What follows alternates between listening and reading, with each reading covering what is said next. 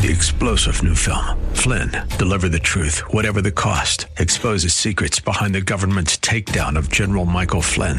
Flynn knew what the intel world had been up to. He ordered the first audit of the use of contractors. This set off alarm bells. He told the truth. He was the most dangerous person for Donald Trump to hire. They had to get rid of Flynn. Flynn, Deliver the Truth, Whatever the Cost. Available now. Watch it today. Go to Salem Now dot com. Salem Now dot com. Isn't it wonderful that even bad things happen so that something good can happen? Bad things may happen in order to bring us back to God. But it's mercy, it's God's mercy to get us back into the fold and to get us back to Him.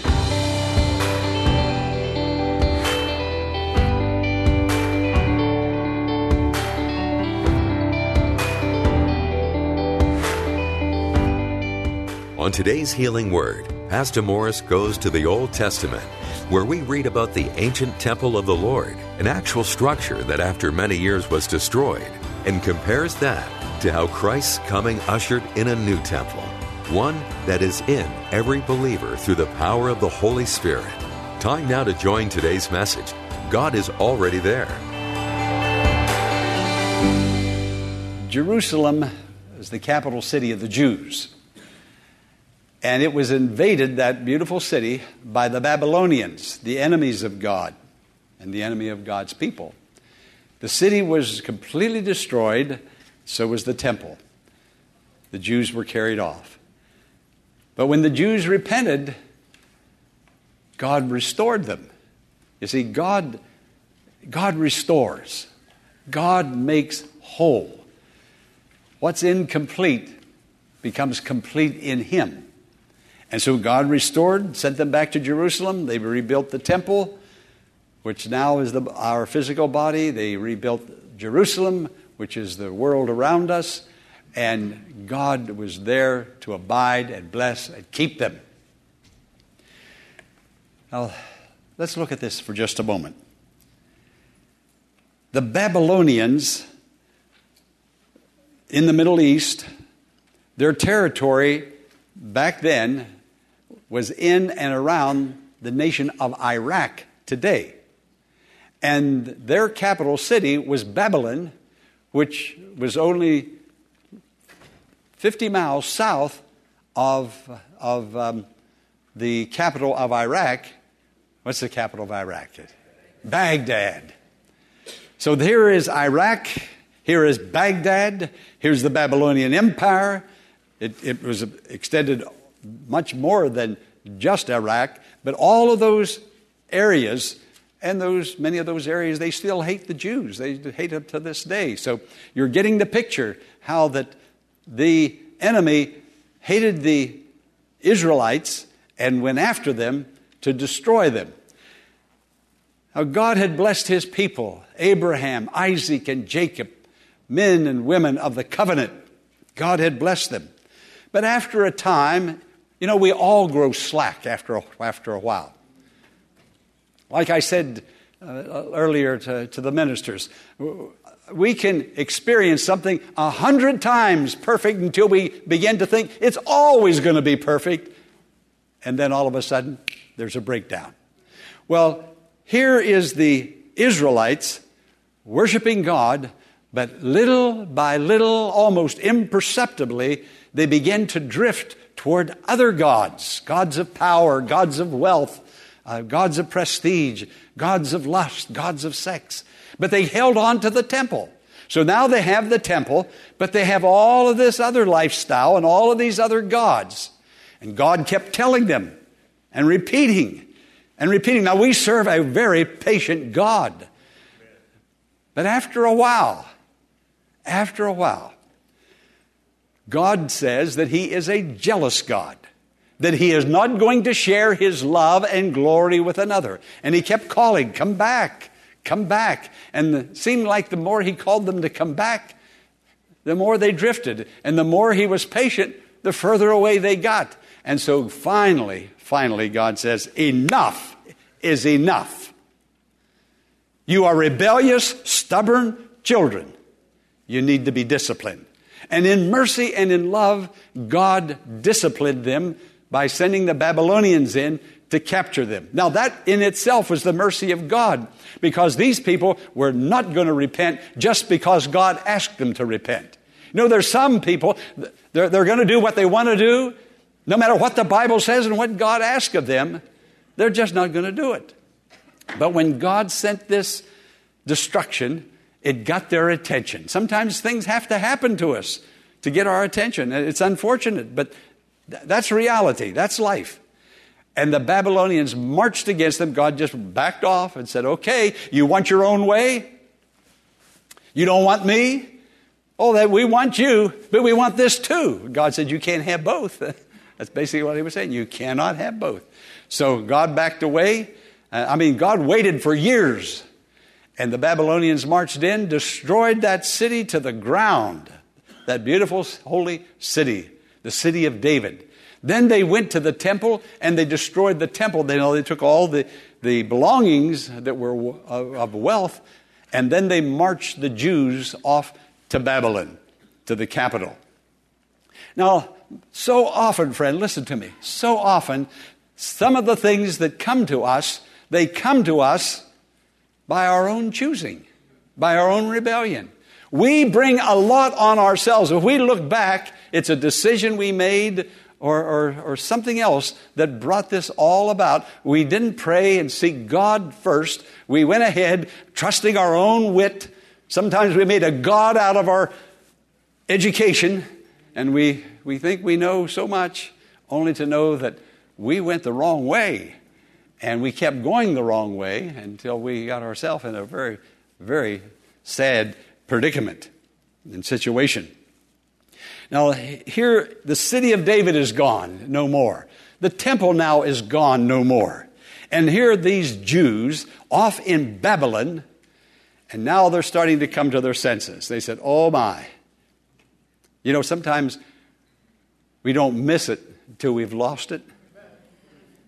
And here's what they said. Psalm one thirty-seven.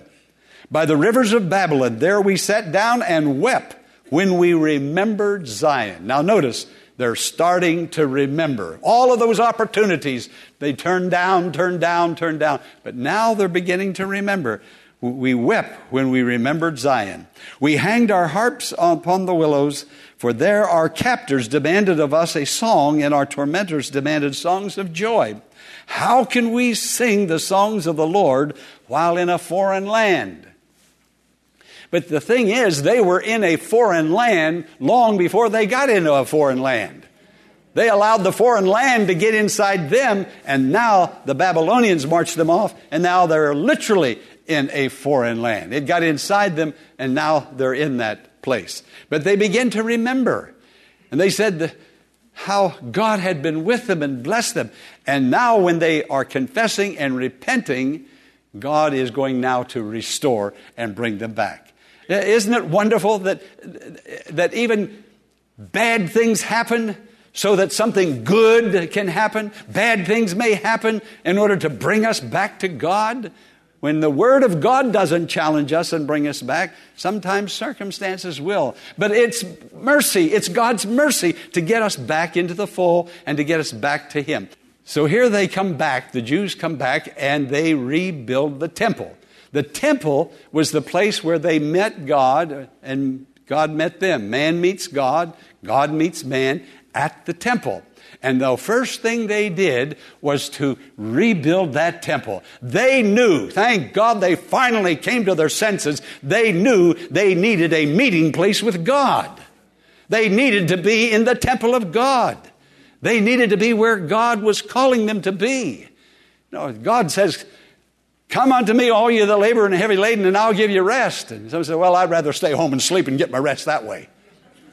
Only to find out that the spirit of within us has grown cold and has moved away a degree or several degrees from God. So people, we need to be wise as serpents and harmless as dove. Don't allow the world to condition your thinking and help you and make you to think the way that the world thinks. We need that spiritual refreshment on an ongoing basis because we're getting the world temptation and the devil on an ongoing basis. We get the devil and the world and temptation six days a week, and we get about an hour and twenty minutes here on Sunday. Well, we need every minute of that hour and twenty minutes. Not half of that time, but all of that. Do you live where I live? This is the way the, the world is. Now, here's what, let me show you how the Jews felt about the temple of God. And I'm going to go back to Psalm eighty-four. This is how I felt, and I hope I still do, and how all of us felt at one time, I think. But they got away from this. But this is how they used to feel. They said, "How lovely is your dwelling place, O Lord Almighty. My soul yearns, even faints, for the courts of the Lord. My heart and my flesh cry out for the living God. Even the sparrow has found a home, and the swallow a nest for herself, where she may have her young, a place near your altar, O Lord Almighty, the King of my God." I'll tell you, the altar of God, the place of prayer, the place of hymns and worship, the place where the word is taught. That's all the altar of God. And here the Jews, they loved the altar of God. They even envied the little birds that get up in the rafters. They said, they get closer to God than I get to God. And, and then look at verse ten. "Better is one day in your courts than a thousand elsewhere. I'd rather be a doorkeeper in the house of my God than to dwell in the tents of the wicked." I don't want to get out there and And say I'm in here one thing, and then I get out there. And I mean, any sinner can seek the world and leave God and ignore the word and ignore church. Anybody can do it. And by the millions they're doing it. And then if I do it, I've lost my testimony. Hey, you're just like I am. It doesn't really mean that much to you. And so I need to watch. And the Jews stopped watching. And that's exactly what happened to them. John the Baptist was the last of the Old Testament prophets. When Elizabeth, his mother, was pregnant with him, she was visited by her cousin, the Virgin Mary. And when the Virgin Mary entered into the house, John the Baptist, in his mother's womb, the Holy Spirit came, and he was filled with the Holy Spirit, and he leaped in his mother's womb. Now watch the temple change now. It's not going to be brick and mortar anymore. It's going to be a body. Now watch the Virgin Mary. Uh, the angel Gabriel come, comes to her and says that she's going to be the mother of the Lord. And she said, how? How's that going to be? Look what he said. The Holy Spirit shall come upon you. Not a temple, a brick and mortar, not an address, but you, you, you, you, you, you, you, your body. The Holy Spirit will come upon you, and the power of the highest will overshadow you. You, your body is going to be the temple of the Lord Jesus Christ. Now watch Jesus when he was baptized in Jordan. The Holy Spirit didn't come upon a building. It came upon him, my beloved Son, in whom I am well pleased. Now watch the one hundred twenty go to the upper room, and the outpouring of the Holy Spirit, it came upon them, and they were clothed with the Holy Spirit, and they praised God in other languages. And so now the, the shift has come. Now, friend, you are the temple that God is seeking to rebuild in the image of Jesus and to put his spirit within him. You don't know, we don't know who we are. This is the, this is the thing. We don't seem to know who we are and, and what, what we are and what God has intended for us. We don't seem to know that. And I have been praying, and I've prayed earnestly that God would come to the Largo Community Church all these many years, and in the last few years and particularly, that God would somehow break through that membrane that we have. There's something, there is something that is keeping the Holy Spirit from coming upon us and filling us, and for us knowing who we are, a people bought with a price, a people filled with the Holy Spirit, a people who is uh, the light of the world, who are the salt of the earth. We just don't seem to know and understand our place in the world and in society. God help us. So your body, friend, your body now is the temple of the Holy Spirit. Now, notice what happened here. The temple was restored, and now the city is restored. Now here's, I, I, I'm so cautious here. And I have prayed about this that I'm going to say now, because there is something here and I must not miss it. And I must not say it in such a way that you don't get it or understand it. I dare not miss it. Our God is not a stationary God. Our God is not a God of a fixed place. Our God is not a fixed God. Now, not only the precincts of the temple, when they got back to Jerusalem, they rebuilt that temple. What they were seeking more than anything else, they loved and wanted God more than anything else, and they knew what life would be like if they didn't have God. The Babylonians would take them down, which happened. Now they knew they needed God. But now God is working in a, in a new way. He's working in a new covenant manner. And he is now not only rebuilding uh, not, not just the temple, a physical temple, but he's rebuilding lives. Now again, God loves this house, this brick and mortar place. He loves seventeen oh one Enterprise Road. He, he loves Mitchellville, and he loves our, our zip code. But friend, it's you he died for and shed his blood for. Now, we've dedicated this building to God, and this is the house of God. Uh, we've dedicated the lands to God. This is a sacred place. But the most sacred place of all is you, your body, being the temple of the Holy Spirit who lives within you.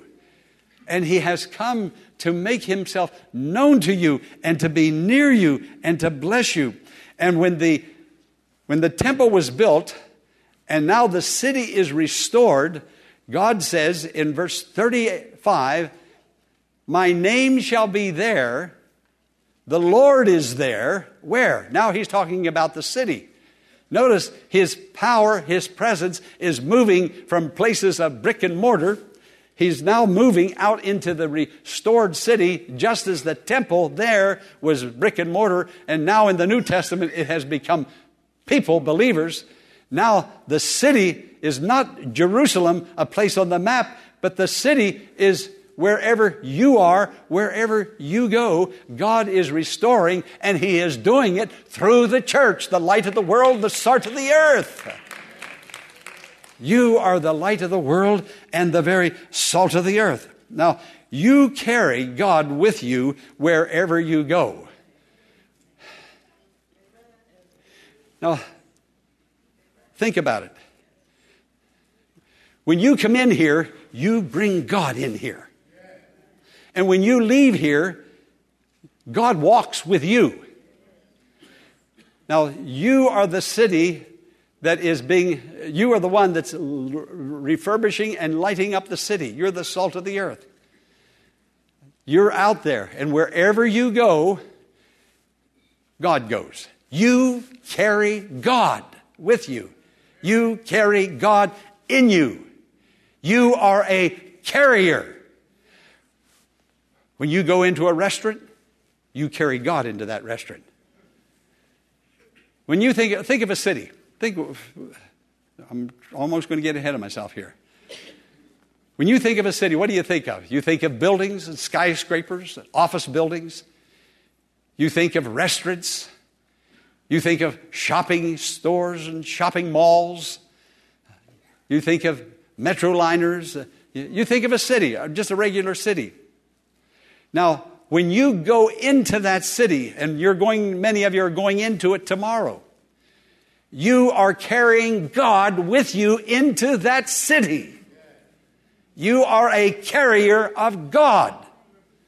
This is what I've been praying about. God, help me to say it clearly. Help the people to hear it clearly. Help us to get this message that you have called us, sanctified us, bought us with a price, our bodies, so that our bodies would be the temple of the Holy Spirit. So when you go into a restaurant, you carry God into that restaurant.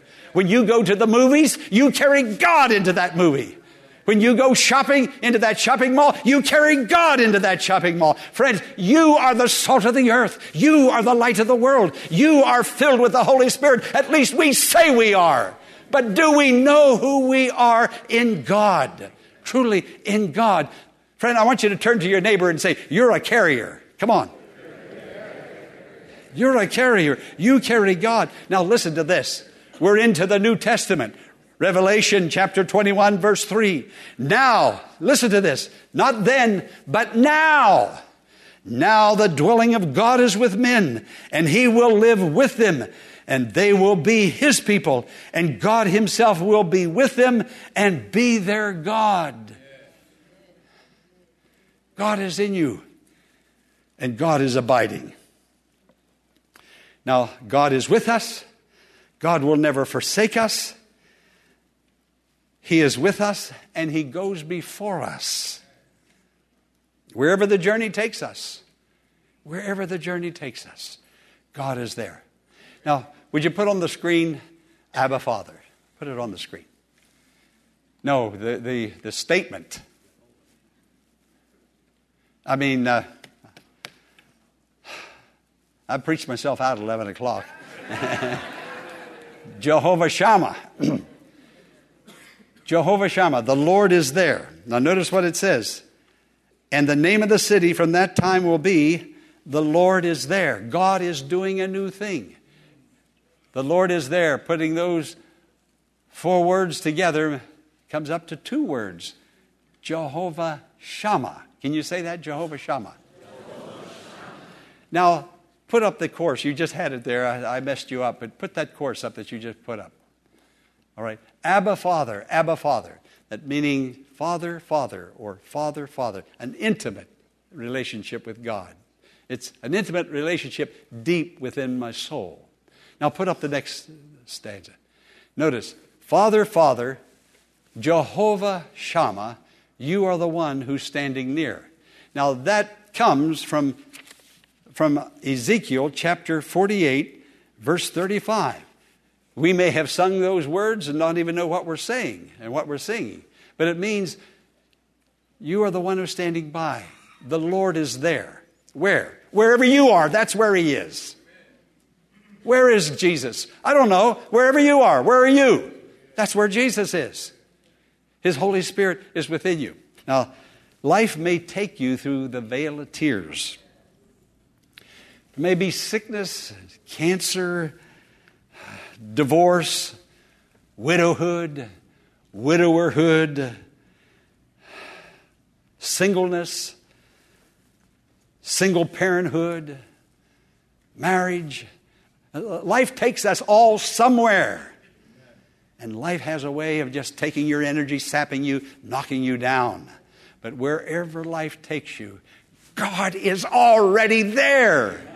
That's the point. God is already there. Now the question, how long will this difficulty last? I think of the person on a gurney going into that hospital room for surgery. God's already in that operating room before the gurney wheels are in. God is already there. Where? Somebody said, well, Pastor, how long will this continue? I cannot say. I don't know. They'll ask me another question. Why has this happened to me? I have no answer.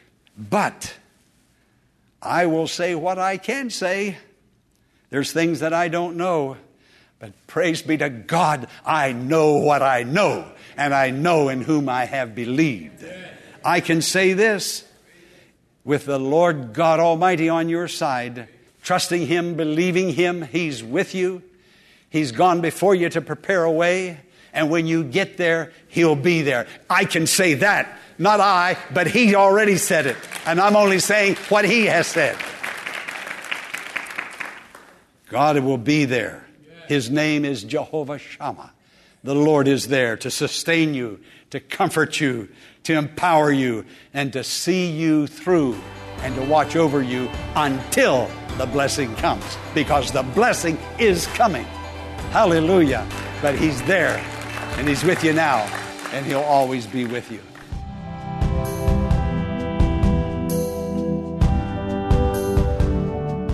Knowing that God is there in the midst of your problems and continually placing your faith in Him is key to overcoming the troubles of the world. If you don't know Jesus and have not accepted Him into your life, I encourage you to pray and simply ask Him to come into your heart.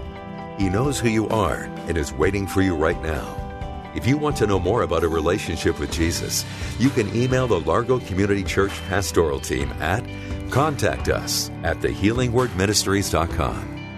We invite you to join us in worship this Sunday at either the nine o'clock or eleven o'clock service to experience a wonderful fellowship of believers and faith-building messages based on God's Word that is sure to encourage your faith and spiritual formation in Christ. The church is located at seventeen oh one Enterprise Road in Bowie, Maryland. For more information, visit our website at Largo C C dot org. Be sure to tune in to W A V A tomorrow at this same time for another edition of The Healing Word. Until tomorrow, blessings on you.